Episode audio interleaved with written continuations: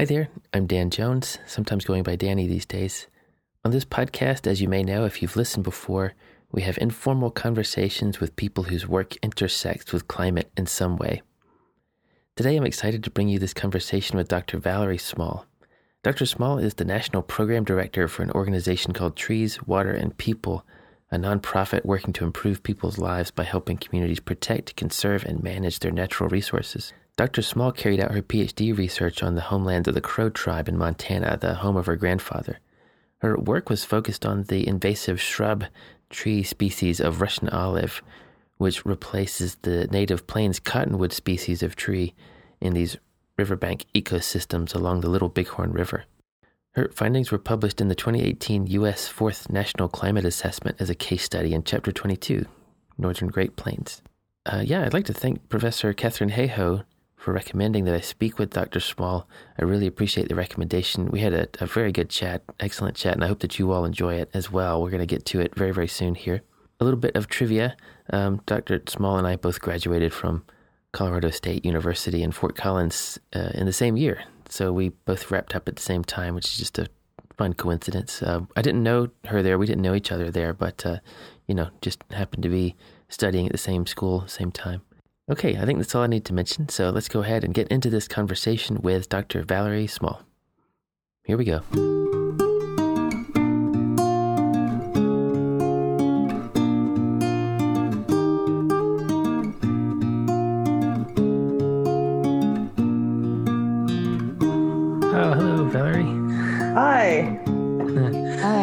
Good to see you. Good to see you. Looks like you're on a good location there. Yeah, I wish. Well, uh, welcome to the show. It's already recording, but don't worry. There's not really like a formal start or a formal, you know, uh, end to it necessarily. It just, I like to capture some of those initial moments sometimes. So I like to just have it rolling. Okay. Um, so let me introduce, uh, so Doctor Small and I, we've already spoken a little bit. So let me introduce Ella Gilbert, our co-host. Uh, Ella does a lot of science outreach, and she just recently finished a PhD at Bass. Wow. Congratulations, uh, Doctor Gilbert. Thanks very much. It still hasn't got worn off yet. Yeah, it, it takes a while, doesn't it? I, I hear. I haven't. Yeah, I have yet to experience the novelty wearing off. So. Yeah, exactly. It's there's also kind of a P T S D kind of thing that happens when you finish, depending yeah. on how rough your experience was. Um, but it's it's not for the faint of heart to finish. Yeah, I submitted during a pandemic, so I feel like it's all the P T S D is merged into one. Exactly. There you go. I mean, all you going. Just got it all over with at one time. So.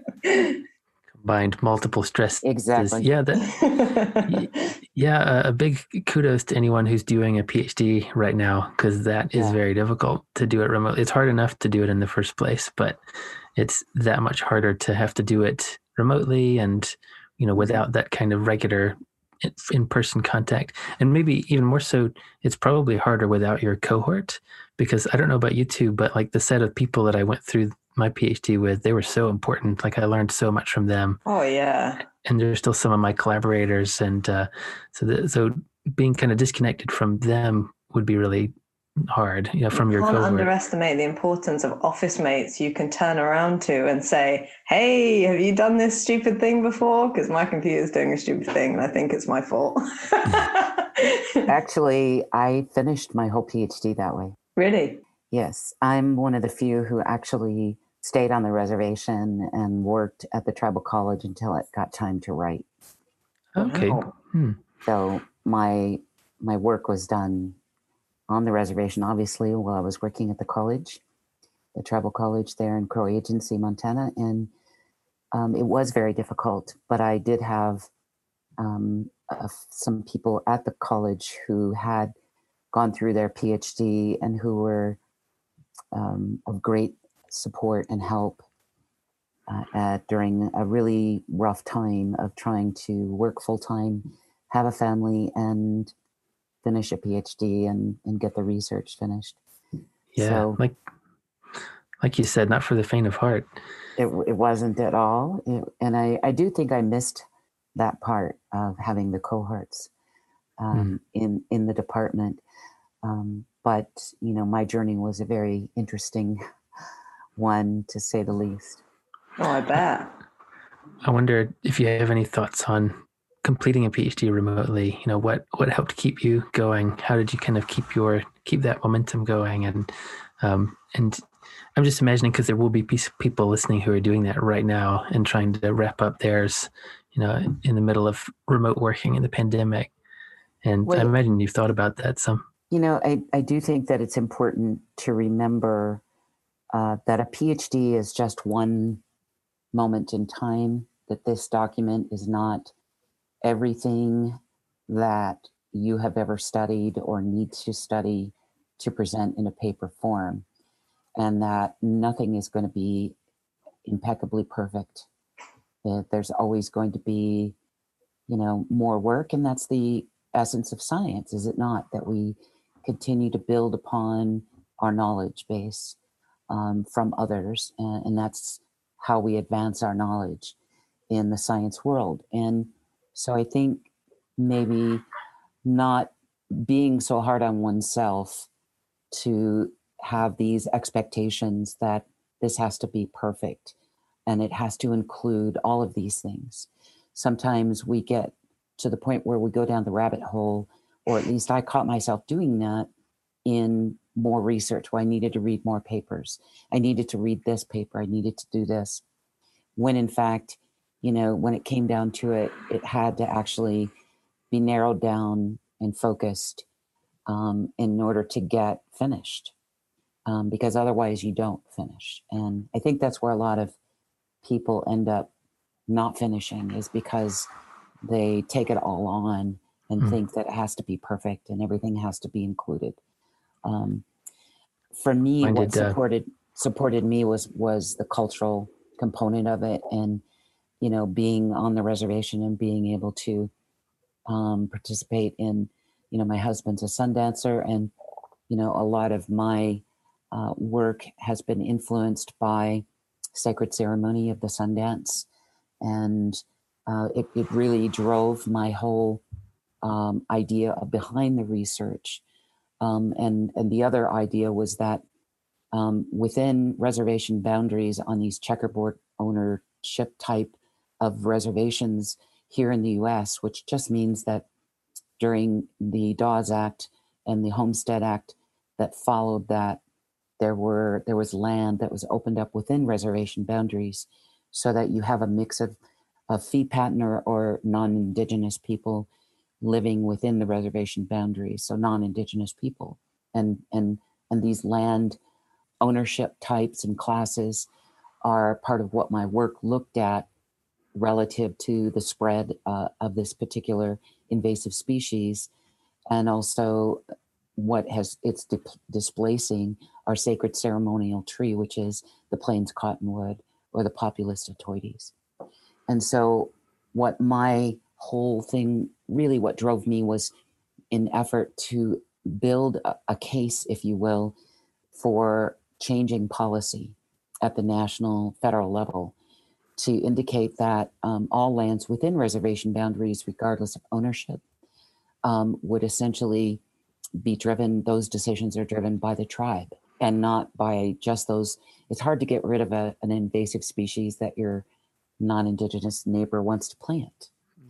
Right. And so, yeah, for um, for that reason, and to honor the sacred ceremonial tree, that I did interviews with elders and knowledge holders on the reservation to determine whether it was becoming more difficult to harvest and find specific size structures of these plants, these trees, um, utilized for the sacred ceremony dance.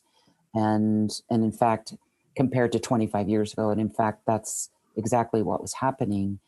Um, but it was, it's also a cascading effect, so that really the absence of and reduction of Plains Cottonwood and uh, their, their population reduction in size, um, their lambda, essentially really was serving as sort of a canary in a coal mine, because there are other species that are equally important culturally and in ecosystem-wise, that are also likewise becoming more difficult to find. That's really fascinating. I want to dig into so much of that and kind of s- slow down and, and um, get into a little bit more detail. And, you know, I guess we sometimes talk about people's pathway a little bit later on into the podcast, but it's, it's so, I'm struck by how intimately, you know, intertwined, you know, your pathway is with the specific science that you ended up doing. And it's not necessarily that same way for everyone. You know, a lot of us pick a topic because it sounds interesting, but yours has such a personal and cultural connection that I'm, I'm really interested in that.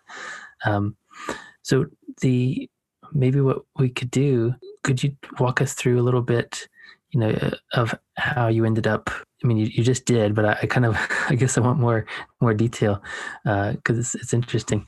Can you walk us through a little bit how you came to, you know, work on your PhD out at Colorado State, and what, um, what helped you kind of narrow in on that particular topic? I mean, you gave us a quick summary there, but I guess, so you, you, um, were you born on the like tribal land, and did you grow up on a, in a, no?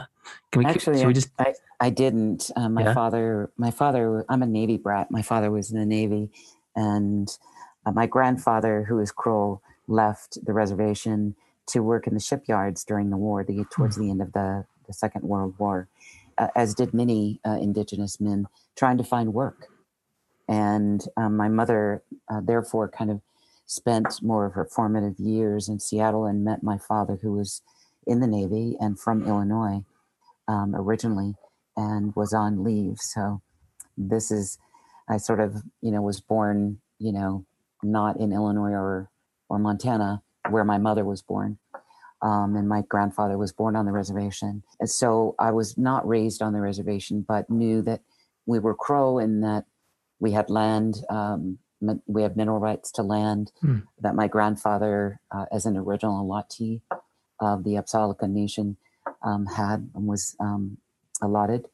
And so that interest only grew as I got older, and then into my um, master's program, working on sort of an ecophysiology project up in the Northwoods, which was beautiful. Um, so what's, by the way, uh, what's, what's, sorry, what's ecophysiology? What's that area? It it was really looking at, I sort of did a, a leaf uh, clipping experiment on one of the few shrubs that I actually grow in the um, understory of the Northwoods. And Dirca palustris uh, is what it's called, leatherwood. And um, there is also an, an indigenous connection to that species. And um, what I did was look at doing a clipping, and, and what I was interested in at the time was this translocation of uh, photosynthetates from one uh, branch to another as they, you know, does one branch come to the rescue of another? If oh. it's reduced, its foliation is reduced by a leaf miner that um, often uh, plagued this species, and also looking at this within uh, a larger aspect of light, um, because I worked in you know, you know, cult, these these managed forest systems. So the federal managed forest systems um, had different forest management types, and so looking at also light and the impact Um, that it might have on not just sort of survival, but more down to looking at seed production. So later on doing, you know, collecting those seeds that were produced and weighing those. And I did some, you know, soil moisture content as well. Um, and so I looked at light and soil moisture and soil content and doing this leaf study, and then looking at the seeds um, and that were produced to see if there was any translocation of that. And so it was, uh, you know, it was at the time, uh, maternal effects impacts were extremely interesting at that time when I was going through it, but it was always a connection to my, you know, grandfather's family that lived on the reservation still, and, and a, and a really a desire for me to want to meet my family. And twenty years ago, I called my auntie who worked at the Bureau of Indian Affairs in Crow Agency and said, I want to come meet you. And she rolled out the red carpet, and the rest is history. So I finished oh. my master's and and I had started a PhD program elsewhere, and didn't feel I got the support I needed to be able to do that, and met uh, someone in Montana who recommended Colorado State University. And the rest of they say is history. And So, so, the, um, so you mentioned the reservation is, is in Montana, right? So that's, yes, it, yes you, yeah, it, yeah. It's South Central Montana. It's south of Billings, um, and just north of Sheridan as you come in on I ninety. Okay, I'm uh, really happy to hear they rolled out the red carpet for you. Um, My family, that, I got to know. meet a lot of family members, so it was. Oh, great. That's really really nice. What was that like? Uh, well, what, just you got to meet this your big extended family, and um, it, it was it, it's soul, you know, lifts your soul, and it and it sort of helps you to to understand who you are from your family's history, hmm. um, from that perspective, and. Um, you know, it's also, it was empowering, but it was also, you know, um, looking at the history of how indigenous tribes have been treated here in the U S and abroad. Uh, I think also I had already started, you know, understanding that ten years prior. And so then learning the actual history of Crow and how they came to be where they are and the reservation period and what happened with the land dispossession. And, and so, you know, it was, it was enlightening, and it was also empowering to Did have you, family um, who supported me to do this, this work. Yeah, absolutely. And so you felt that you, you had that support, and someone recommended based on your interest and based on the master's you had done before, they recommended Colorado State, a program down there. For your PhD? They did. They did. Yeah. And I was already interested in invasive species at the time, um, and riparian systems, because initially I wanted to work in wetlands um, and riparian systems. And so continued that and was interested in this invasive species, Russian olive. And um, how, when I got on, you know, went to visit the reservation and then eventually moved there, how amazing it was, and not in a good way, of the um, presence of Russian olive, just groves of it in pasture lands along the Little Bighorn River, which is, you know, it's a historical river. This is where the Battle of the Little Bighorn happened, you know, with that guy named Custer, so uh, who lost. And, yeah. Right. Yeah. So that's when you say that, th- so you're mentioning this invasive species was was present, and you said kind of it, it's amazing in terms of the, the extent of it. So this was the result of um, you know the species being planted kind of on on the boundaries of the reservation, and even somewhat into the reservation based on the it act you told us about. Purpose, yeah, it was purposely planted there during the Indian um, Civilian Conservation Corps, in, the, mm. the Indian Emergency Civilian Conservation Corps post. Uh, Dust Bowl era, so that they could provide uh, a species that would g- grow quickly, provide bank stabilization, and reduce soil loss. Hmm. And not thinking that, um, although the people that I interviewed, um, uh, you know, um, our Honorable Doctor Barney Old Coyote, his father had told him not to plant that, that they were planting it along the Little Bighorn and Bighorn River. Um, and in their streams systems, and saying not to plant that because it's it's like a weed. It's it's going to, you know, get out of control, and that's exactly you know what happened. Mm. And I think you know also diversion of the rivers, both on the Bighorn with the um, you know Bighorn Canyon development in the sixties, the building of the Yellowtail Dam on the Bighorn.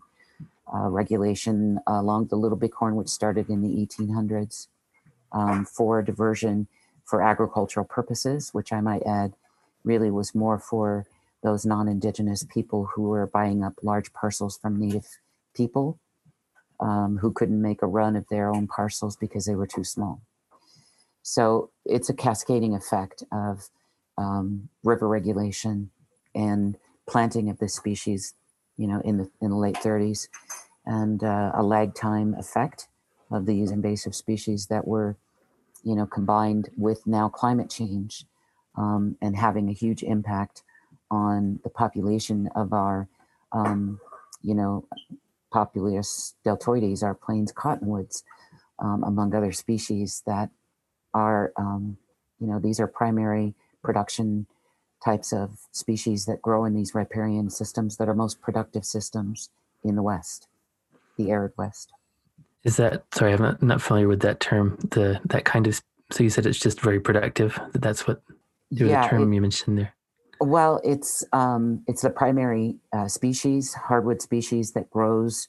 It's it it's a high light colonized, you know, it, it requires high light. It grows quickly, cottonwoods. In other mm. parts of the country, probably people thinking, what's wrong? Why can't you grow cottonwoods? Because they grow very well in other places. But in the semi-arid West along riparian systems, um, these are the most productive systems, ecosystems in the semi-arid West. And, okay.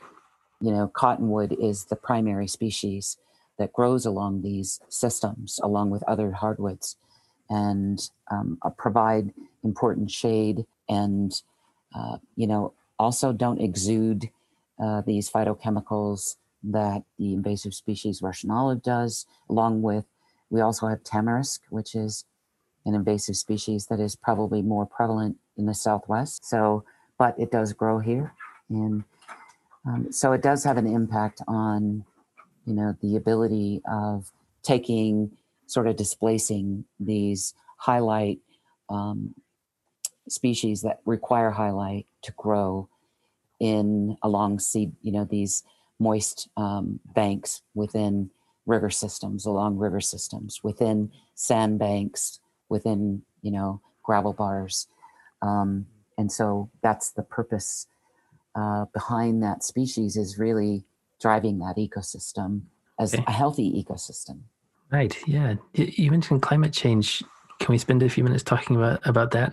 Because I was thinking that um, when you study a specific region like that, that you must have a very local and interesting picture of, you know, climate change impacts, both the, the ones that are already here and the ones that are, you know, potentially that are likely to come.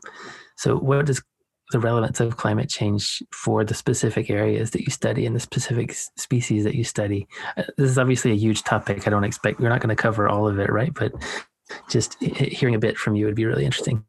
Well, I, I think in my work, that I, my research, I really wanted to focus on the spread of the invasive species, and and the purpose behind that is to look at how will climate change in ten years out from the work, how will that impact the distribution of this invasive species based on where it is now. So utilizing a model called MaxEnt, or maximum entropy, sort of uh, in a habitat prediction modeling tool, and adding twenty-two climate variables to be able to determine, based on where it is now, where will it spread in the future.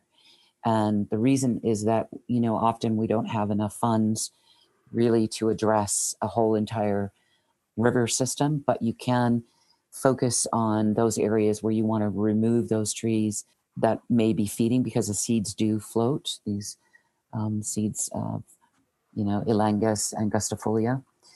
And um, so, and also they're pretty prevalent in pasture systems, which are not good for cattle, uh, that is often, you know, plagued uh, by these large thorns that aren't good for horses and for cattle. And so The, the interest behind that was to, you know, have a plan, or start developing a, a plan that's iterative and that can be managed. And also, I think part of what drove that was having these unprecedented floods, these fifty-year floods back to back in uh, on the reservation that caused significant damage, um, and wanting to get people thinking about that these impacts of climate change were are already happening. Mm-hmm. And many of the elders already knew that and can see that um, because they're, you know, they're intimately tied to the land, and, and, and can see um, based on, you know, their, uh, their observations. I mean, science is based on observation, but indigenous people have been doing this for thousands of years. Thousands of years. Yes, yes. Yeah, I was interested in that. Do you think that that sort of um, perspective has given you a different, I, I guess, a different perspective in the way that you've done your research? Has kind of being embedded in the indigenous community given you a different method? Have you gone about things in a different way, having that knowledge and that experience from the elders that you mentioned and the people who live in the environment that, you know, people often come and study an area without really living in it or experiencing it. But I wonder well, if that gave you a different frame of mind. Yes. And I think fortunately, due to some work from some of my Indigenous colleagues, that is changing. Uh, no longer is it allowed to be, have scientists simply to come in uh, to do a research project and leave. There has to be some benefit to the community, some important issue to address, that the tribe drives the questions um, and the concerns that are important culturally uh, to the tribe.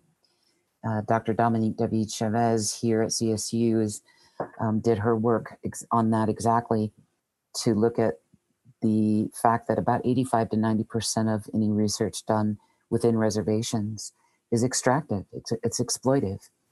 And so I'm grateful to see that change. And I think being within the community itself, it allowed, you know, allows me to um, understand the sacredness and connectedness of uh, all these things, and that the importance of communicating to the community is to include our youth into the science and to try to, through our tribal college, encourage our youth to study um, in the sciences, but to bring with that their culture and to to always keep that centered when you're doing any research. And for me, that was sort of the key, is walking that line and understanding that um, this is an important knowledge system um, that we know and are, you know, it's difficult to,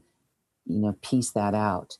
It's, it's a different way of knowing and difficult to even explain. And um, so I, I, I think for me, it was always honoring the sacredness of all these things, and that's a belief system that I carried, but also oh. trying to make sure that I honored sacred knowledges and did not share that in my work, um, that I um, followed protocol when it came to interviewing, you know, anyone who was male, because uh, my husband would have to ask them on, on my behalf to talk with them first. And so just trying to make sure that I honored the clan system way and our our cultural way and how to address this. But I, I really also was very fortunate to to have some uh, young students at the tribal college work on some of my uh, this research with me, and also some members of the tribe who worked uh, with the Tribal Natural Resource Department. And um, being able, and what I essentially did was, in my mapping program for mapping where these species are, these invasive species, that was only, um, that was private. So I didn't share that with this group. Um, I actually worked with through C S U, through the Natural Resource Ecology Lab. And, uh, you know, it, uh, it wasn't allowed. So I think because, you know, unless you're tribal or unless you recognize that there are just some things that you need to honor and respect, um, and also to approach it from the tribal perspective of what they feel is important to focus on, that these these re- this research, any science, needs to have some benefit to offer the tribe. And for me, it was great because these youth had their pictures in the paper showing them working on these invasive species, this invasive species. Um, and so what happened is the tribe immediately then started to work on, you know, when they dredged these riparian floodplain ditches, to be cognizant of removing uh, some of these invasive species. So it spurs on, you know, action from within the community, because it's coming from our youth that are ambassadors, that um, that will speak to the community as a whole about the importance of this, why it matters, because there's a whole lot of other things that are happening, you know, lack of housing and, and were, you know, in essentially food deserts and a lack of economic opportunity. And so, um, I, you know, poor health outcomes, all of these things are prevalent. And so sometimes take, obviously, uh, they're ahead of talking about natural resource ecosystem restoration projects. Um, but when you try to tie it to the fact that this is directly tied to the health of the people, then you're able to reach the community, and the community then comes together to work on this. And it's it's it's kind of wonderful to to see that happening all over within tribal community, especially on food sovereignty. It's really interesting that, I mean, you highlighted something for me, an, an interesting kind of contrast between the practice that you're talking about and some of the kind of dominant modes of science that that exist. So, for example, there's a big large-scale movement right now to have science be as as open source as possible, you know, all the yes. data, all the methods, all the papers, everything. Yes. And the idea was to like lower the effort barriers. Mm-hmm. And so I'm not here to like, you know, so, so to like figure everything out, but I just think that contrast is really interesting that you're saying that like, uh, well, wait, there might be, you, you can't ask the question like, well, who, who benefits from that full openness? And are there situations in which it makes more sense to hold back the data, to hold back the results, to, you know, to keep it for a particular community? And I think it's an interesting, um, if I've understood what you're saying correctly, because I think if I've understood you right, it's an interesting counterexample of, well, maybe maybe full open source everything isn't appropriate in every circumstance. Is that fair to say, or have, have I understood what you're saying correctly? Yes. I mean, in my case, you know, I didn't want anybody on the outside to know where these species were, that I mapped uh, along the Bighorn and Little Bighorn River system. I didn't want that to be accessible until the tribe had the opportunity to address it. And so even though it was published, as you said, in the N C A four, you know, Northern Great Plains as a case study um, on climate uh, mapping this these species and looking at the, the predictions of spread um, due to climate change variables. It was published in twenty eighteen, November twenty-ninth, twenty, you know, it was on the yeah. Black Friday on purpose, um, oh. published uh, the N C A four. Um, but it was, you know, eight years afterwards or, nine, you know, seven years after. So that that information was already there, and, it, and it's probably already changed in terms of how the tribe approached their management of the invasive species. And, and also it spurred on the planting of buffer zones along the river system of cottonwood trees. So, you know, it it it um, it was further on. But what you're what I'm trying to say is that it, it kind of depends, because I think um, anyone um, who is doing this work uh, within reservations um, on on any culture has to make sure that they honor protocol, um, because not everything is going to be appropriate to share, mm, and right. they don't have to share their traditional knowledges with you mm. or with anyone. Mm.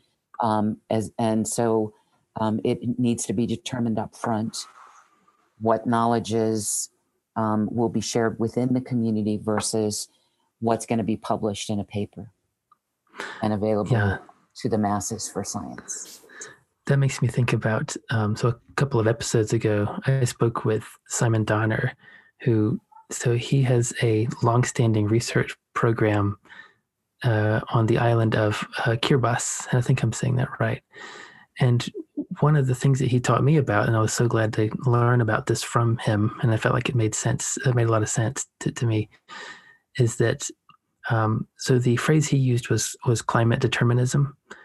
And what he was talking about was the tendency of the kind of, I'm going to overgeneralize, but like the Western scientific narrative to come into an indigenous community and not necessarily intentionally, but to paint a narrative of like, oh, we we should help them. We should come in and help them. We should come in and fix things because things are bad. And one of the important things that he pointed out is he said, well, you have to be really careful because that kind of narrative robs, it robs indigenous communities of that of their own agency and of their own ability right. to, you know, determine how they want to see things managed. So it sounds like what you're talking about is is sensitive to that possibility. It's sensitive to that um, n- narrative.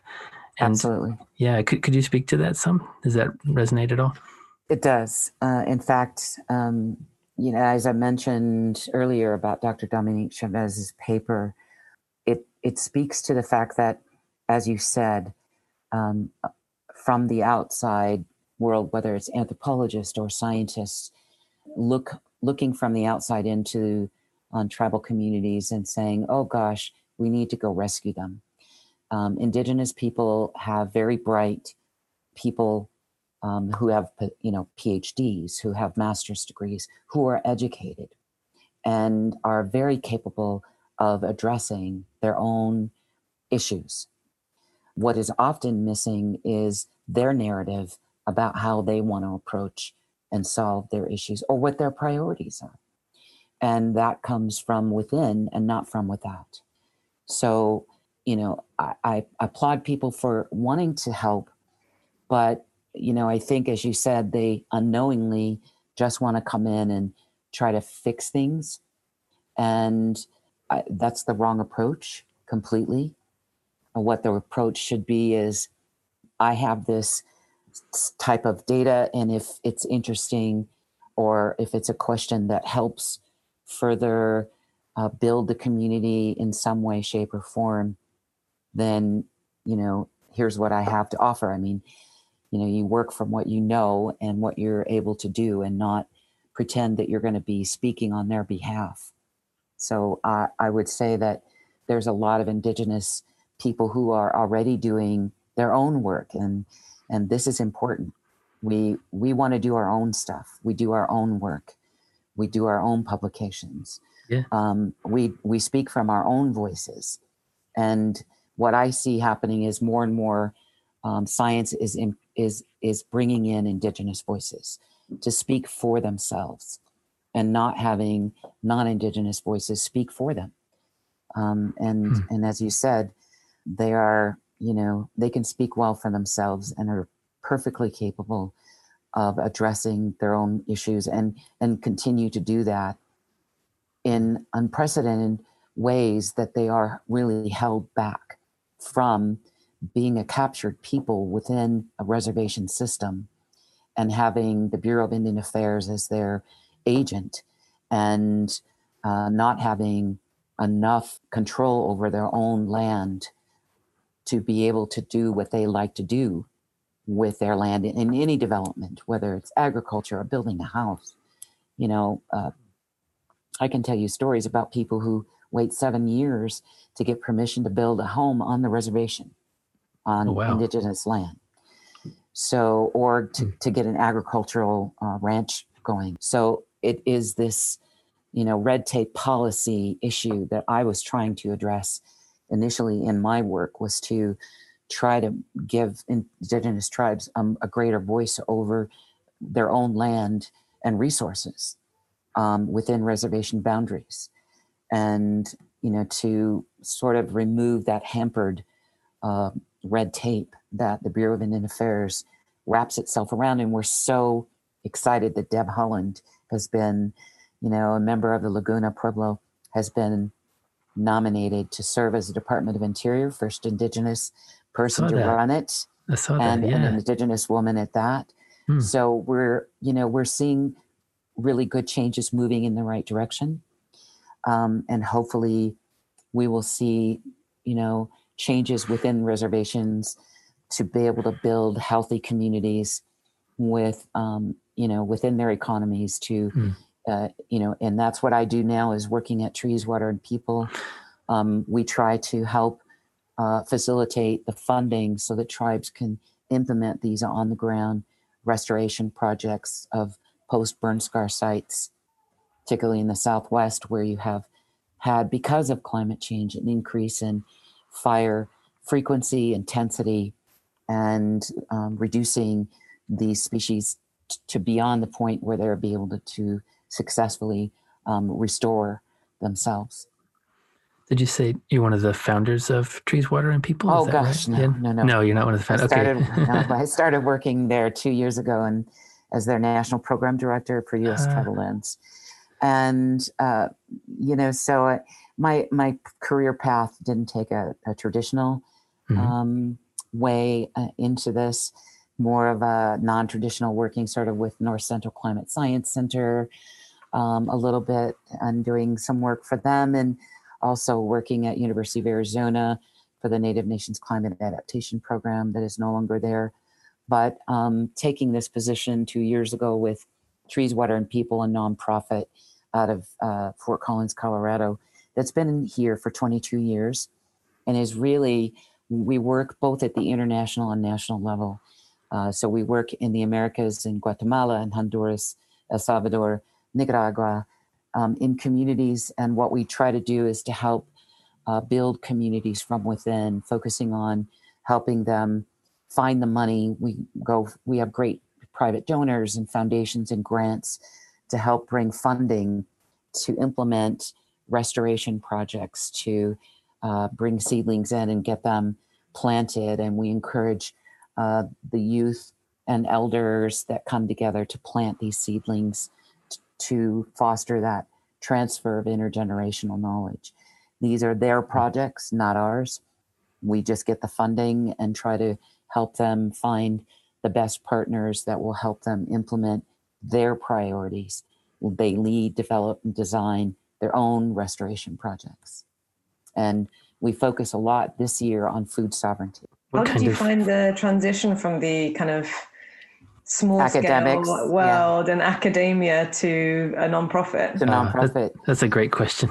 Excellent question. And I, I think part of my frustration in academics was that I really wanted an applied component to my work, and applied in seeing that um, a lot of funding for tribes came through the Bureau of Indian Affairs um, or and Indian Health Services and other um, you know, ways of funding.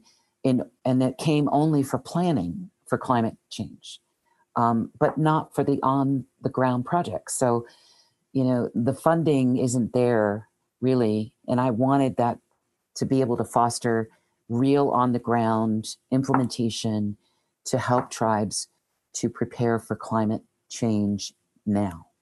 And, you know, those climate science Uh, or climate vulnerability assessments that I was working on at U of A were great, but where's the money going to come from to implement that those on-the-ground projects? Yeah, which is and the so, most important part, right? Exactly. So for me, it, it's been it's been wonderful. I love what I do.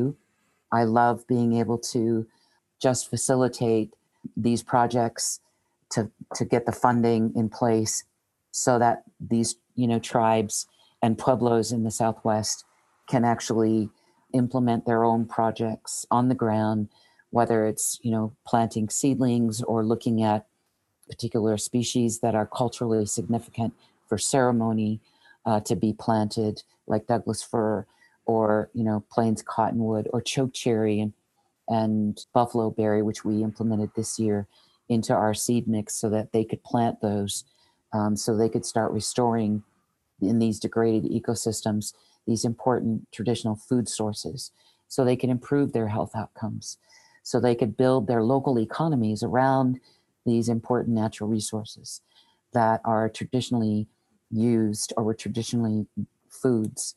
You know, it's hard to break away from McDonald's, which has impacted, you know, type two diabetes is rampant and, and heart diseases is, is disproportionately higher in indigenous communities, because of the diets that started during the reservation era, where they were thrown sacks of flour. And, you know, now, you know, fry bread, honestly, is not a traditional food. As much as we love it, it's not a traditional food. It was born from, you know, the, the reservation era. So, um, so helping to empower tribes to be able to do their own projects on the ground and so bring sounds- youth together with the elders. It sounds like you're kind of tackling a lot more than just one issue in your current work, whereas I guess academia encourages you to focus on one thing it rather does. than the whole system, right. thinking holistically. Right. So instead of writing a document and doing research to contribute to that document for them uh, to determine what their priorities should be in vulnerability assessments. Uh, now instead being able to implement those, you know, climate change plans that tribes have developed. And, and, and that is satisfying in and of itself. And also always being aware, uh, along with uh, my national coordinator, James Calabasa, who is um, a member of the Santo Domingo Pueblo and grew up there, was raised there, um, and graduated from C S U. Um, and so he and I, along with our great E D, who is Sebastian Africano, who has been with uh, Trees, Water, and People for fifteen years, um, are all very cognizant about uh, indigen- the indigenizing of this approach that I brought to the table when I came in and have built into the program so that we honor tribal, um, all tribal nation as nations. They are sovereign nations. They determine their own set of priorities, not us. Yeah, this this really well said. I, I really, part of what I wanted to talk about and what you made me think of is, you know, you've described really beautifully the uh, move towards having tribal nations kind of have a bigger say in terms of what happens in those nations, how it's managed. I think there's also a really potentially powerful opportunity for the approaches in those tribal communities to inform the larger scale approach, like what, you know, the planet does, like what we do as exactly. a whole, as a whole civilization, as a whole, you know, species that we, right. we respond to climate change. And I'm exactly. thinking about, uh, I talked to Eric Holthaus uh, a while ago, mm-hmm. you know, he has a new, this, this book out about imagining what the future Earth will look like. Right. And, um, I won't su- try to summarize it perfectly or anything, but I just, one of the themes in that book was that was, was moving away from a, an economic system that, you know, is very short term and very focused on, you know, extracting resources and, you know, turning them into products and selling them. And that moves more towards Uh, one phrase of, of his, I think it was his, it was either him or somebody that he quoted, said something about, well, we need to move towards a system where we are in a, a web of uh, mutual responsibility and mutual care, where there's a genuine recognition that, um, you, you know, both as people, like the system is all connected, right? Everything is connected to everything else. Yeah. And it doesn't really make that much sense to only isolate, to try to isolate one part of it, to try to extract wealth from one part of it, or to try to use one part of it, or to even even just understand one part of it, which is sort of, you know, Ella, what you were talking about is that in, in academia, we still have this pretty narrow view often of let's just focus on one thing.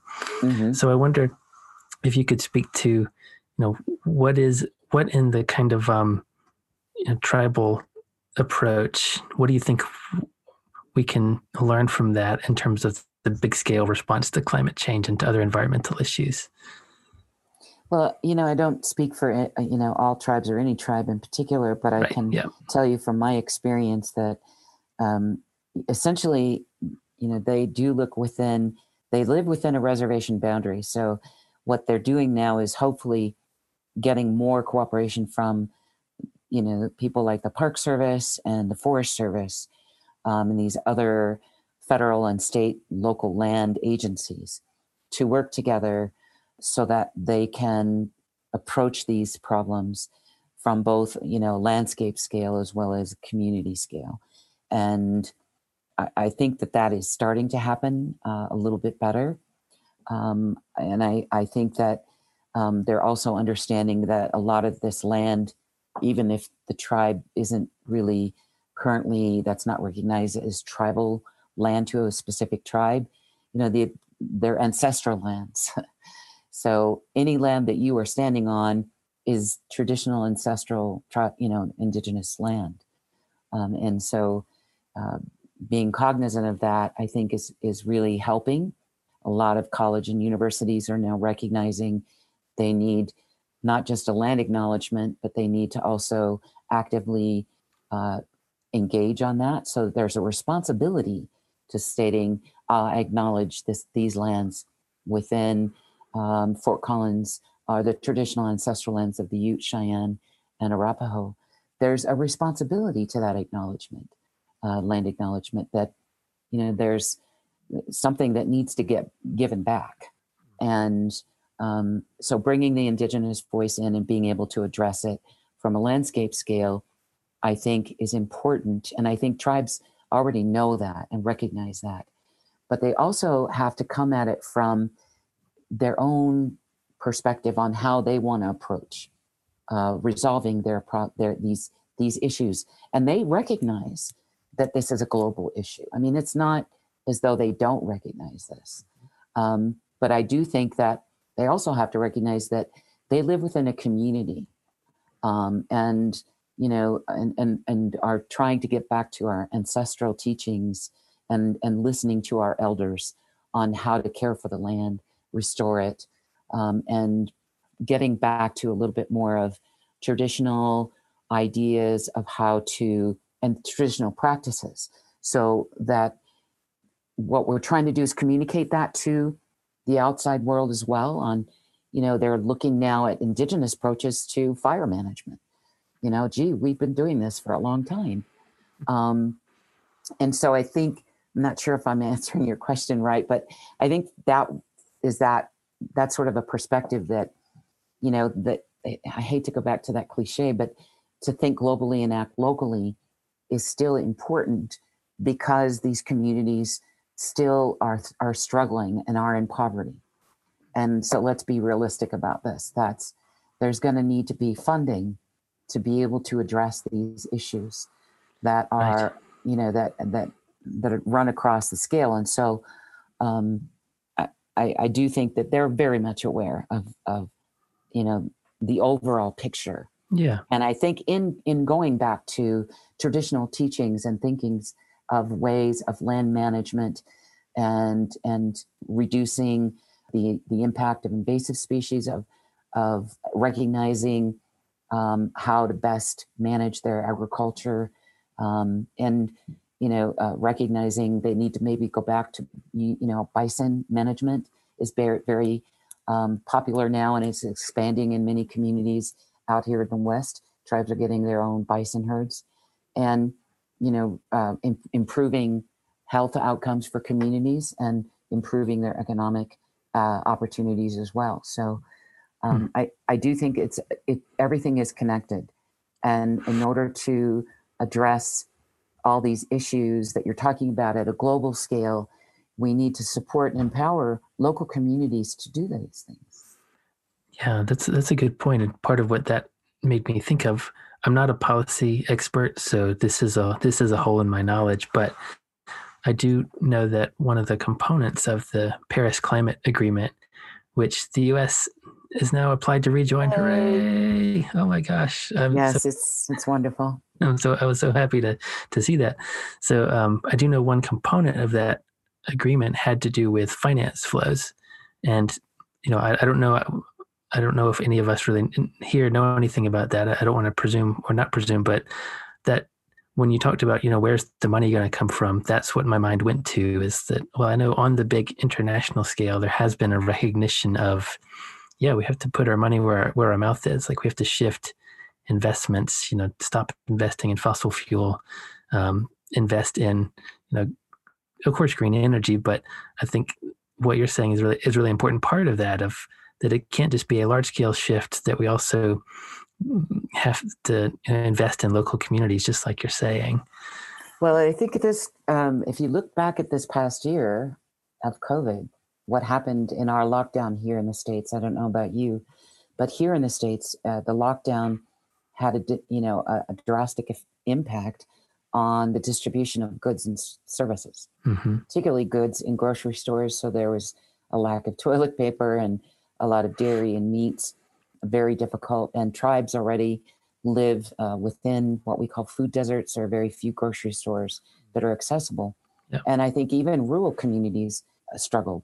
So if you think about that, maybe we should be thinking about it on a, on a local community scale, where our food comes from, where our products come mm, from, mm, and yeah. start thinking of it in those terms, so that we can start empowering local communities to you know, grow their own foods. Let's have gardens again, you know, um, let's, let's have community urban spaces and gardens that um, we can then grow healthy foods. So you're addressing poverty, you're addressing uh, food insecurities um, and hunger uh, for those less fortunate by doing these things at a local scale. Yeah, absolutely. Did you have any thoughts, Ella? It looked like you were thinking about something there. No, I just think it's really always, well, two things.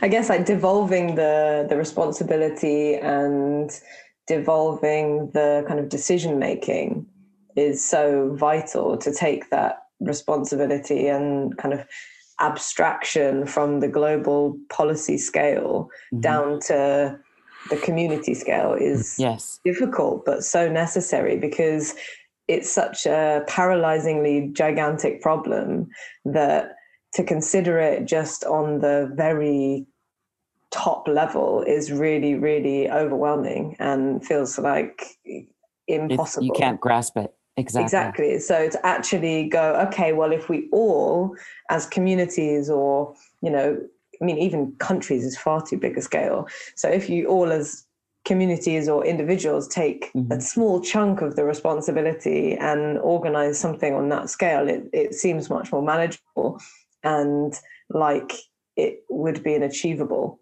uh, thing to do. And I guess the other thing was, I thought it was really fascinating.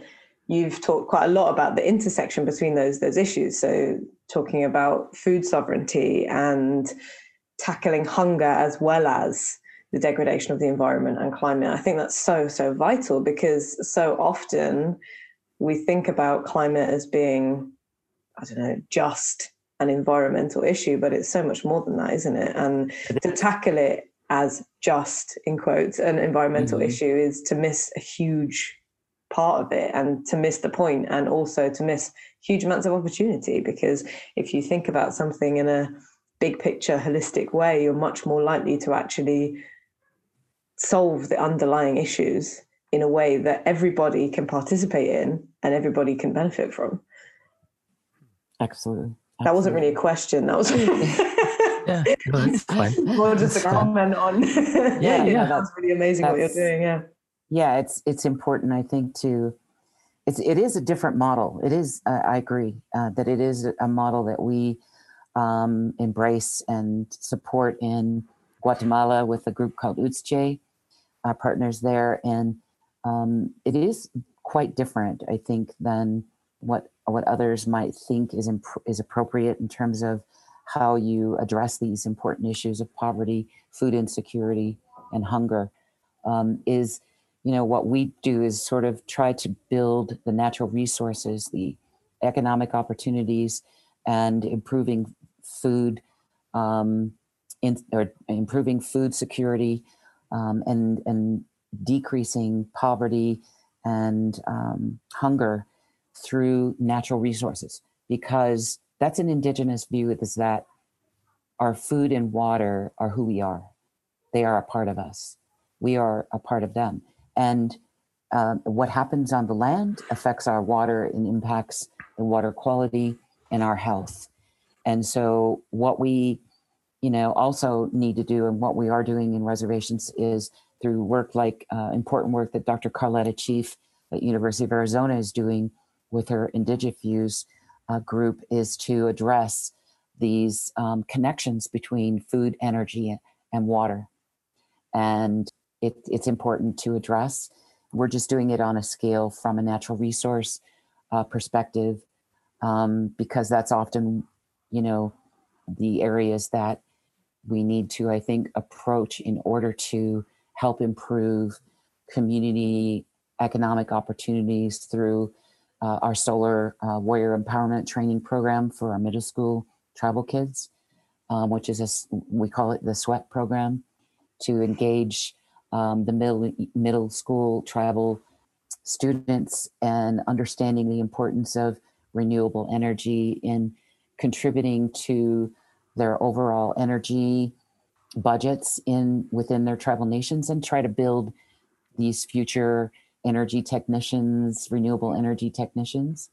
But also They serve as ambassadors to the community of the importance of reducing their dependency on fossil fuels, which are really expensive.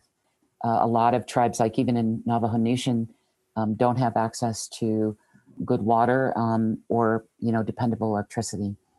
So we are trying to do our program sort of a little step at a time to grow it, but also to make sure that we um, do it in a way that always respects indigenous nations to, to, to be self-determining, and also to try to help build local economies from a local perspective, from a community, bringing communities together, you know, so so that these problems that we're facing with climate change that are impacting every sector, if you think about it, if we don't address it at the community level, I'm not sure that anything's going to change. That's really powerful statement, and a true statement. And I'm I'm very impressed by by you and by people who can kind of take it on at that level. Um, you know, I am very much a physical scientist, and that's kind of where most of my time goes and my my thoughts go and my energy in terms of of that. And I'm aware of so many other dimensions of the problem, obviously, and I'm really impressed by by people like yourself who can take more of the the social part of it on. Um, because like you said, it is, it is tricky. It is challenging. There's a lot of inertia that you're up against there, and a lot of, of problems that you're up against there. Yeah. So do you think, I noticed on the, the Trees, Water, and People website, I was just kind of having a look, and I was, there's a get involved tab. So, you know, if people want to get involved, well, there's a tour a project tab, which I guess is probably not possible at the moment, but no. Are there things, are there things people can do even in this pandemic situation if they want to start moving towards this sort of, you know, local organization, local impact, and perhaps even, you know, with Trees, Water, and People, if, if that's applicable to them? What what can we do during the during the pandemic, the ongoing pandemic? It is hard. It is difficult. But what we at Trees, Water, and People have done and are continuing to do is to try to shift our focus on trying to reach our uh, sweat, our Solar Warrior Empowerment Training Program to virtual mm-hmm. platforms, which I think many people are having to shift to uh, because we're still going to be in this pandemic for the foreseeable year, at least until the vaccinations are are out. Um, but uh, so. That's one way. And, and another way is to also, um, uh, we're also trying to reach people with our webinar that we had, a five week seminar webinar series that we held um, in September of this past year on, um, you know, uh, culture, ecology, and food systems, uh, empowering tribal culture, ecology, and food systems. But the way they can get involved personally is to, you know, to try to be a donor or to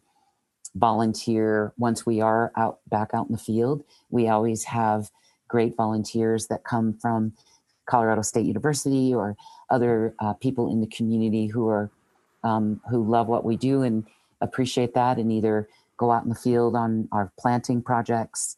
Um, obviously, that's not possible at the moment because of the the pandemic.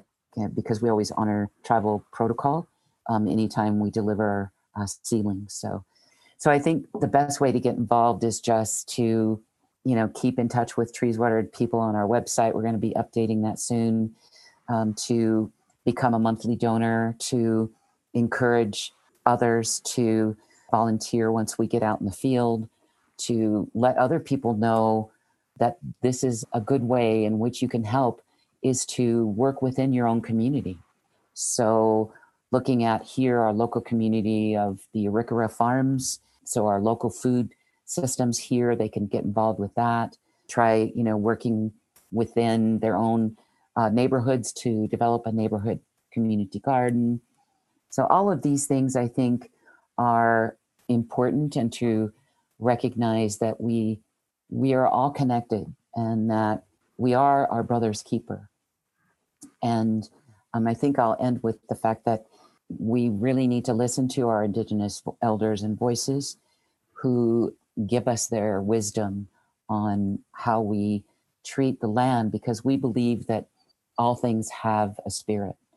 Um, and if you think about it from a physical scientist's point of view, you know, molecules are in everything, are they not? And they're actually moving.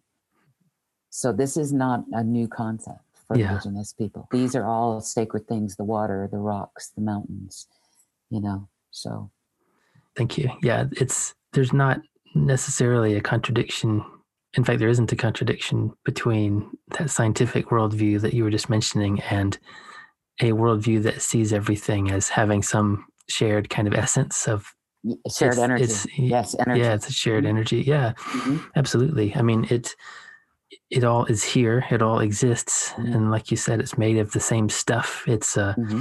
I like to say that I'm a tornado of molecules, because that's what I am. And well, we're yeah, all we're are. all tornadoes yeah. of molecules, mm-hmm. and exactly. as is everything else. And mm-hmm. you know, when you when you touch a bookshelf or touch a laptop or whatever you're touching. Mm-hmm.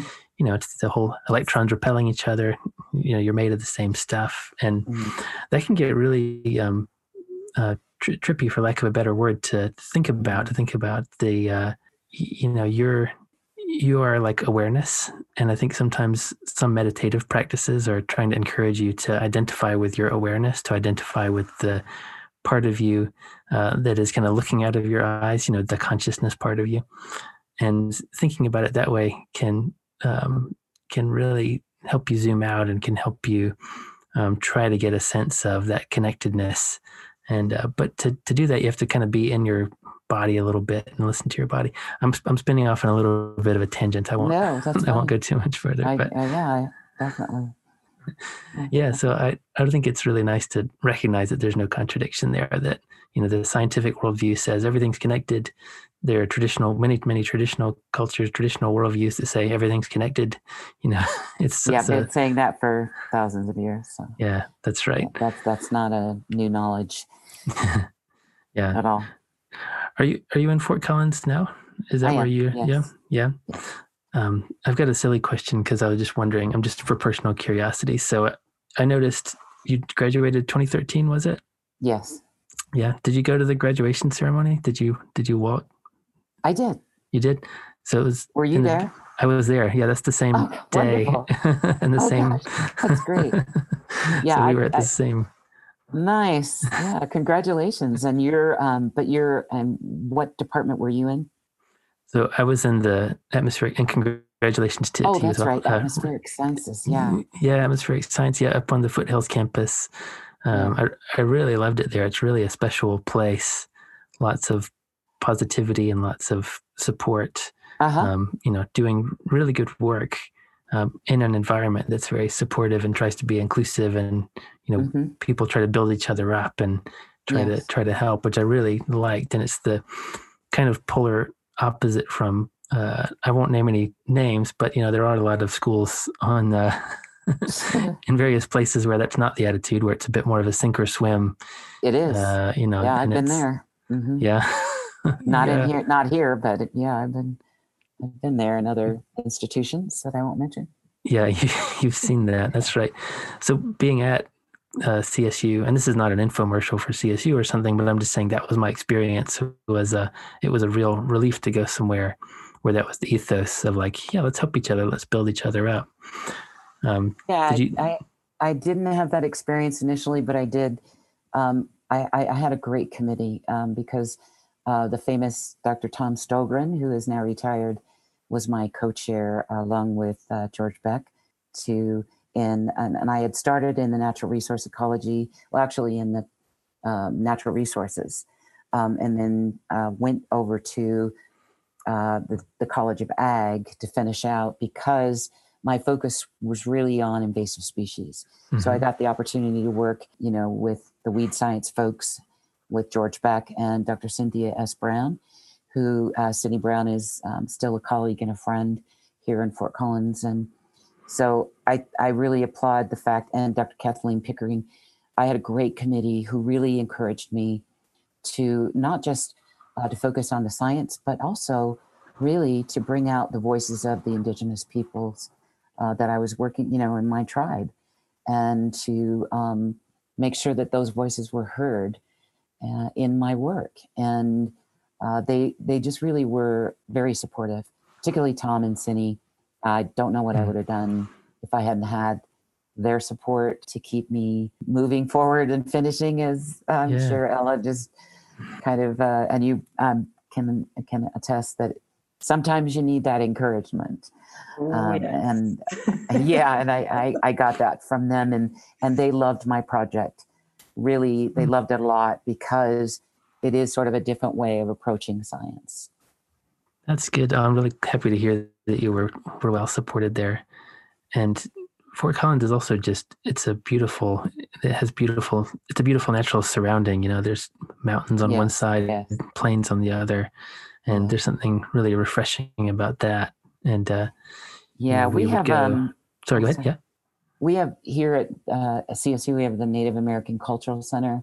And I have to say that Ty Smith, the director, really, I don't know what I would have done without him either. I mean, he really helped me when I was here. Um, because mm. there was a time where I did live here, so a couple mm. of different times, and he was he was great, and he's actually a board member of Trees, mm. Water, and People as well. So I think that you do find support here, and you find where you're at is so beautiful, and there's so much to do if you're an outdoor person. I you could never get bored here. I, I always liked the um, just the bike trails through the city. You know, you can yeah, cycle yeah. cycle through the city. Yeah, yeah. And uh, encounter yeah, the my little. My husband loves them. Yeah. Oh, good. Yeah, you can encounter the little uh, prairie dogs. You know, little the I brows know. of the prairie dogs. Exactly. Yeah. yeah yes. Hop out and start barking at you. It's really cute. It's like adorable. It is. It is. Yeah.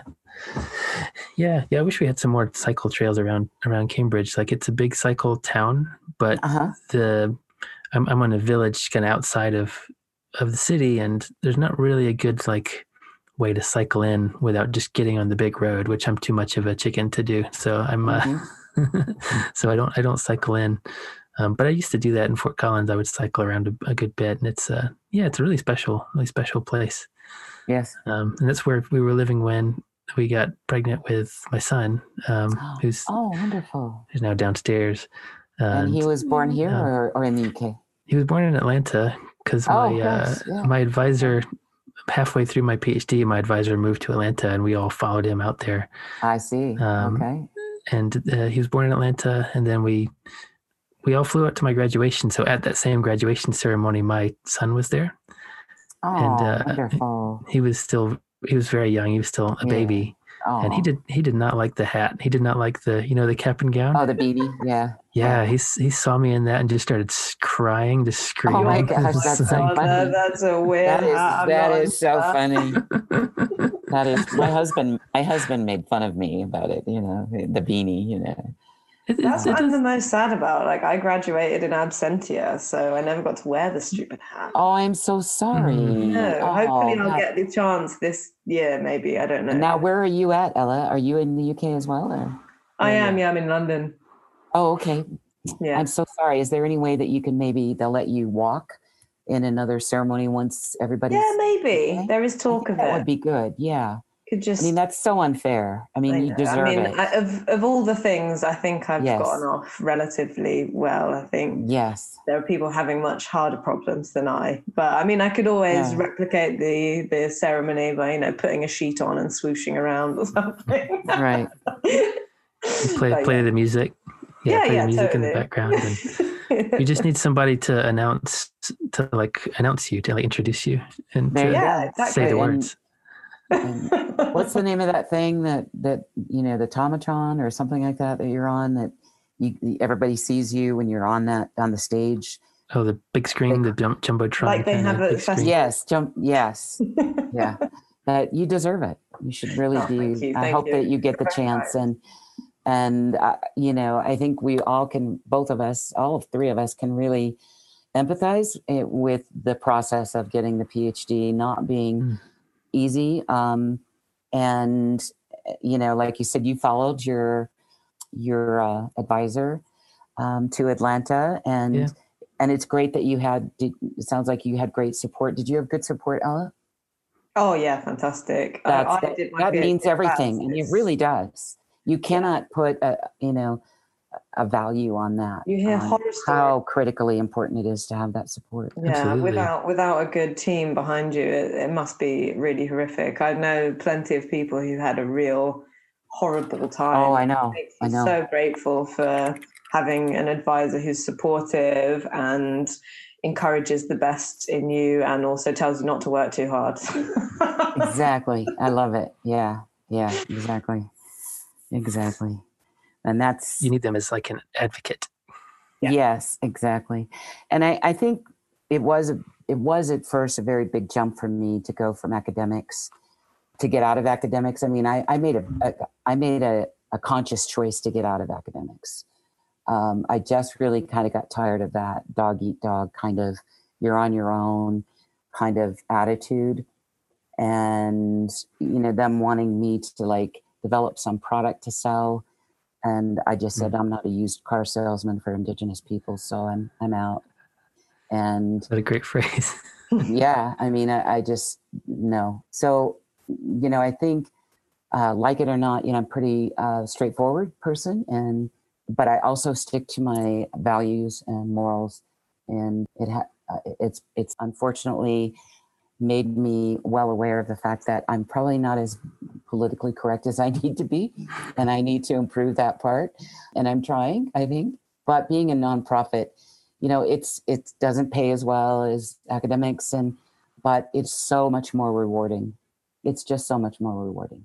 So much Especially, more worth it. It is, and it's so much more, and I can utilize my science to do all of these projects that we're looking at in terms of, you know, mapping where these seedlings are and looking at the best possible places to to put them, uh, and utilizing climate models. You know, I can still use some of my science background um, and still do research, but also be able to, to have some direct impact on improving lives within Indigenous communities. And that's really what we should all do. I mean, what have you done for your brother today? You know, how have you improved anyone's life? Well, how have you contributed to making someone's life better? Yeah, having a meaningful impact. Exactly. Um, thank you. That's so much better than I said. But. No, but I, I like what you both said. And I, I like the emphasis on being kind of specific and saying, have you made somebody's life better today? Right. And yeah. I, um, the other day I was doing some kind of project management stuff, and I'm, I'm not taking any credit for this because this phrase just popped into my head. So I'm sure it's just the result of having listened to it, so many wise people. So Same. I was, yeah, I get you know, it. Yeah. So I, I, I kind of was struck by, I was trying to come up with some kind of mission statement or something to just organize my thoughts and to organize my whole, you know, efforts. Yeah. And this phrase popped into my head, and it was very, very short, very simple. And the phrase is just be good to people. Like that's yeah. it. That's the only phrase. Yes. And I thought, well, I could have written something very jargony and like, you know, quantify, improve the, you know, like, fine. Oh, that's fine. That's good stuff to do. But ultimately that's not the end goal, right? The end yeah. goal is like to make things better for people. And that might just be on a small scale. I mean, you know, for sure. me, maybe that's just like being a good supervisor to my postdocs, right. and, you know, being yeah. good, good to my PhD students, and right. um, being good to my family and, and, right. and friends. And it might just be on that level, but I think no matter what scale you're working on, you know, being good to people, I felt like that's a good, a good mission statement that I can try to strive for. Yeah, absolutely. Yeah. yeah. And, in, and that's sort of a, you know, part of the teaching in Indigenous communities is learning to respect others and um, to honor the privilege of being here and and having, uh, for us anyway, a beautiful scenery outside, and respecting and honoring and taking care of that, being aware of the fact that we're a part of all of this, and therefore, you know, to take care of what's outside essentially cares helps us take care of ourselves yeah. and others. Absolutely. Yeah, we're a part of it. It's a part of us. It's all it's, the same thing. It's all it one is, thing. And we should not separate it. You know, there's science behind this too, that looking at, you know, tree shyness. If you, you know, read about this tree shyness, crown shyness mm. that happens where trees kind of recognize and are leaving these little bit of gaps so that they don't grow over each other. Mm. Um, there's also some science behind, you know, trees being able to talk with each other. You know, the Wood Wide Web is that? Yes. Someone told me about this recently and it blew my mind. Being able to talk through their, yes, yes, absolutely. Through these microbes and, and sending these signals. And so, you know, I mean, none, none of this is surprising or new again, you know, for Indigenous people. But what I'm grateful for is that we're, you know, and what I tried to do also was to, to say to the science community is that what I did in my work was do, uh, you know, sort of the, you know, I did the, you know, the plots and looked at, you know, size structure of, of cottonwood, you know, near and far to ceremonial sites. So I did the sciencey kind of fieldwork stuff, but then I did the re, you know, interviews, and the interviews matched what was being said or what I found mm. to be true. So that is one way in which you say, look, they have knowledge. Maybe we should listen. You know. Absolutely. So I'm happy to keep talking, you know, as long as we want, as short as we want. I want to respect your, your time as well. Yeah, I, so, I probably need to go uh, if I can. Um, okay, yeah, that's fine. If so, you think you have enough, I mean, do you do you feel oh, good yeah. about uh, our conversation? I, I thank you. I feel so honored that you all asked me to to speak here and to talk with oh. you. It's great to talk to other scientists. Um, I am. I do say I am a scientist. Yeah. It's just that. Um, I recognize it through an Indigenous lens. Yeah, absolutely. I think it's so refreshing. It's such an amazing thing to hear from you. It's very inspirational to have that.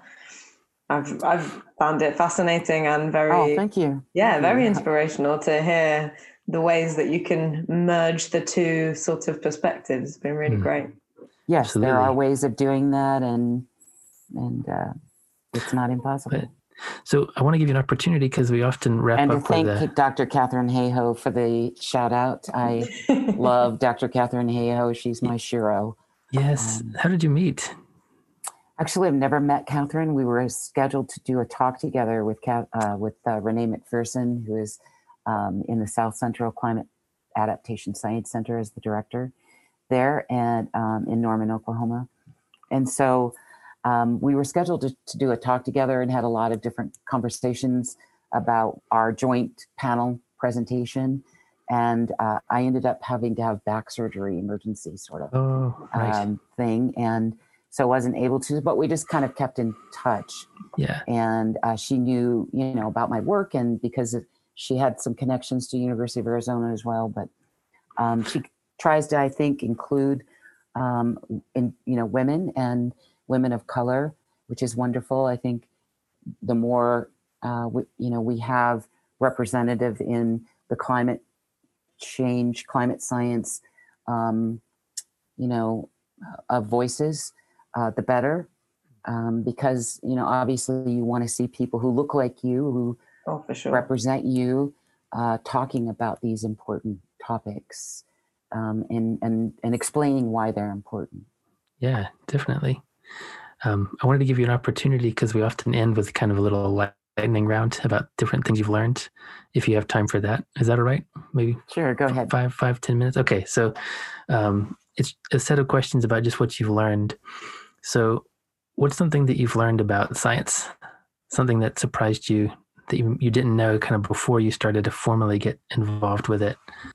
I think you already talked about it, which was the connectedness of of everything. Yeah, uh, particularly yeah. ecology. Mm-hmm. You know, the connectedness of everything. You know? Right. So. Yeah, that makes sense. And what's, yes. and it's true, you have already spoken to a lot of these things. So, you know, we can do short answers. I just wanted to give you the opportunity really, because it's, it's common for the show. So, sure. um, you know, what's something you've learned about academia, kind of navigating academia now that you, I mean, you've left it, but you learned a lot about navigating it already. yeah. Uh, navigating academia. Uh, I've had some unfortunate experiences, and I've had some wonderful, uplifting experiences. And I think what you do have to do is recognize that you need to get to know the people that you're going to want to work with, get to know their work, but also get to know who they are from other students who have worked with them, uh, mm. so that you can make sure that you're matched well in that department and in that, and particularly with that advisor or co-advisors, um, so that you know that you're going to have the support you need, recognizing what support you do need. Sometimes some students are, are fine working in and of themselves, just doing it and, and going through it and getting done because they're already in a job or, you know, that kind of thing. But uh, recognizing that there's always more to learn and that you can learn from working with other disciplines, and to to always respect others and allow uh, in academia. One of my advisors always said that in academia, everyone has a voice. And I think that that's important. I don't know that that's necessarily always true without consequence. So that, like, if you speak up about a particular professor, um, it might not go well for you, um, mm. given the tenure track system, the tenure system, the way it's built in. Uh, mm. So, you know, I, I do think that it's important to make sure your family is supportive of your endeavors, because uh, even a master's, any any kind of academia, whether you're going through your bachelor's, your master's, or your PhD, you really do need to have support at home.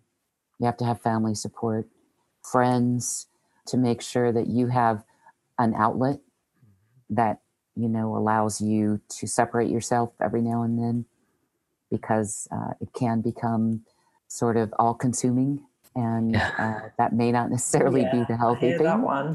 Yeah. So, you know, hobbies are good, and, you know, get interested in other things. Uh, for me, I love cooking and baking. That's my escape. Have you been doing a lot of that? Yeah, yeah. Well, until I broke my foot. Oh, right. Two days after Christmas. But oh. Yeah, I'll get back to it, I think, eventually. You broke your foot. Oh, I'm sorry. That sounds Yeah, that was, yeah, well, what a way to end twenty twenty, right? Just on the way out, twenty twenty On the way you, out of twenty twenty. Having surgery on the seventh, and yeah. So, oh my gosh, yeah. Is it recovering okay now? Here, you it's, healing it, it's now? Getting better. Yeah, I'm still wearing the boot, and I mm. you know, had the stitches removed. I have a plate and six screws in my foot, so right. Um, got another month to wear this fashionable, not so fashionable boot, but oh my gosh. And I, I do have some pain, you know, uh, still uh, experiencing. Mm. It's getting much better. Uh, thank oh, you good. for asking. Yeah, that was that was wickedly weird and, and just frustrating. Yeah, but it but it's like always it. good to have, you know, an outlet, um, whether you're running, and you know, um, I knew Lydia, Doctor Lydia Jennings from U- University of Arizona, who does one of the indigenous few indigenous women doing soils, um, and I applaud her. It, it, she does a lot of running. Um, And so she was always filling her Twitter with her running in the, the desert, and, hmm. you know, whether that's, you know, like with you riding bikes and trails, and, you know, or if it's, you know, hiking, or, um, you know, whatever it is that you can find as an outlet, hmm. um, is going to help you get through it and come out on the other side healthier than if you didn't have some kind of outlet.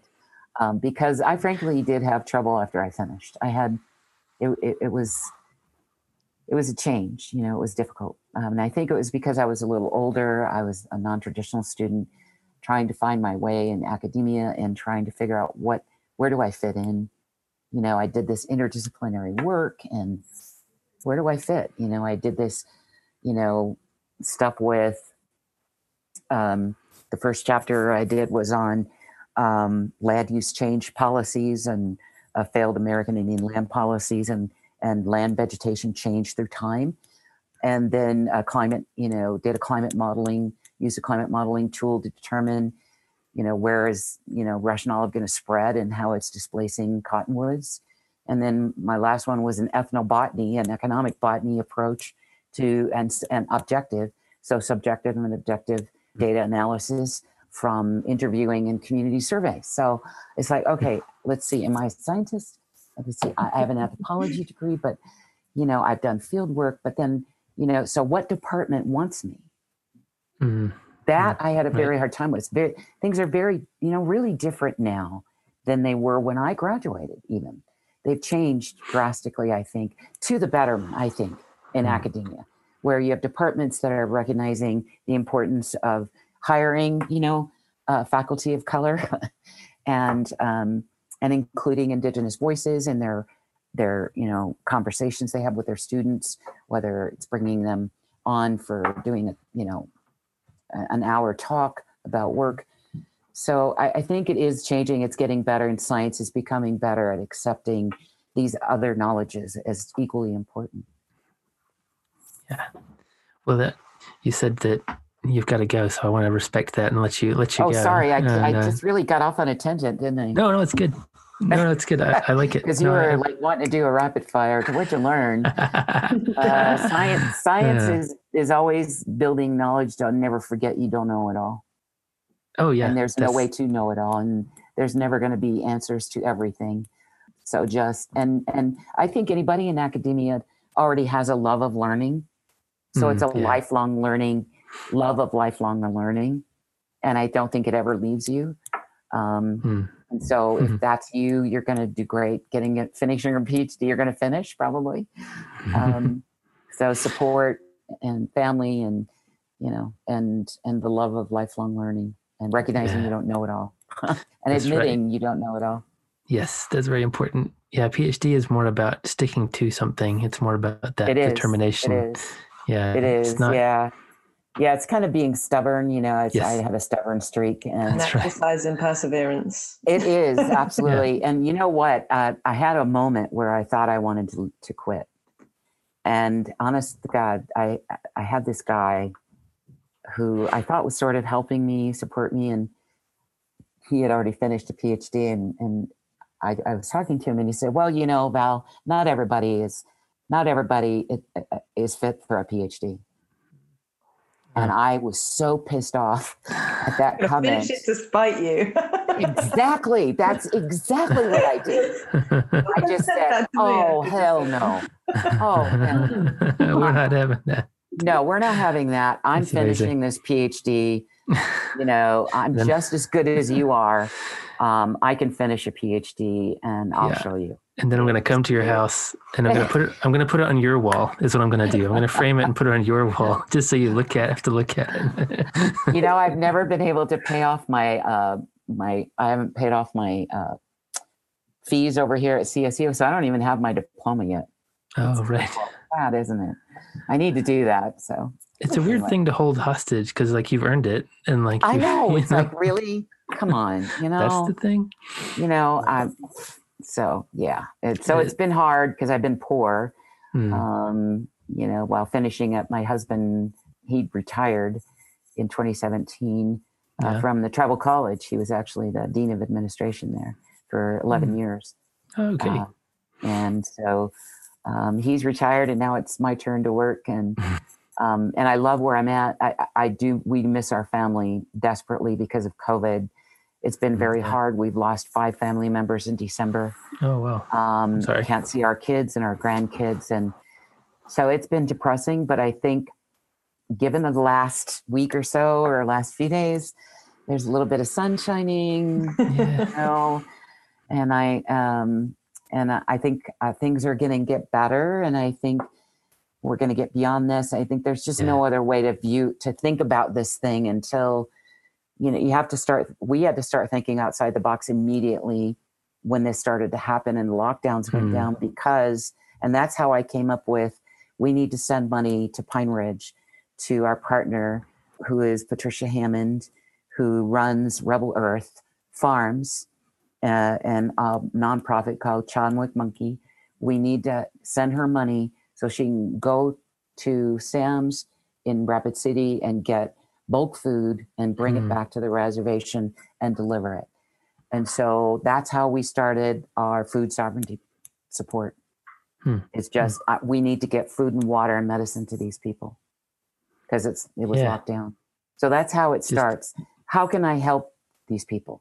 You know, they, they're hungry, they need food, they need access to water because a lot of them don't have access to good quality water and mm. medicines, you know, for people who are disabled, who are youth, who are um, elderly, you know, these You're are doing... the people that are vulnerable that you need to try to focus on. And that's how it started I yeah. think, this year. on COVID, you know, God. I love it. You're doing real stuff. I'm over here making plots with like lines, you know, this number, when this number goes up, this other number does this, you know, like, and you're like helping get people fed and get the medicine. Right. That's real. St- that's real stuff. It's important. it, it's, uh, it's an honor and a privilege to be able to do it. I work with great people. We have a great team. Mm. We're small, but, um, but we're all sort of the same passion and vision. And, uh, So yeah. I'm very fortunate to have the job of my dreams. Oh, that's amazing. That's such yeah. a, that's so nice to hear. I love that. Yeah. Yeah. Thank you. Thank you. Anything else you wanted to chat about, Ella, to touch on? No, I think we've, we've gone through the whole range. It's been great. I've loved it. Yeah. I've, and may, I've and maybe then some, time. and maybe more than you wanted to hear. No, no not no, at all. No. What a it, Friday it, evening. I feel like we've just scratched the surface. Just, uh, so I, I really wish you guys all the best, and I hope we get mm. to meet in person someday. I'd love to come to Europe and, and to London, mm. and well, to U K. I'd love to visit. and, oh, that would um, be cool. Yeah, I mean, it'd be great. My husband is actually um, anxious to do some traveling too, once we are allowed to do that, and it's safe to do so. But um, and you're always welcome here in Fort Collins, and mm. love to take you up and show you our beautiful Bighorn Mountains um, and Wolf Mountains. We have three mountain ranges on the reservation: the Wolf, uh, the Wolf Mountains, and and uh, the Bighorns, and and our Pryor Mountains. So, so aho kashila. Um, I appreciate it very much. Thank you so much. Yeah, it's been incredible. Yes, this has been so nice. Thank you so much. It's been a, a really excellent conversation. It's been so nice to meet you virtually, and uh, so nice to learn from you. I really like learning from um, from people like yourself. And oh. yeah, thank you for your time thank and you. your presence. Thank you. And again, congratulations, Elle. I hope you get to walk. Thanks very and, much. I um, hope so too. My best to you and your family, Dan. Thank you. And to you. Oh, yeah, and to uh, you as well. I hope. Hope your foot gets better soon. Uh-huh. Thank you. Take care. Yeah. Bye. Bye. There you have it, our conversation with Doctor Valerie Small. Thanks again to Doctor Small for joining us.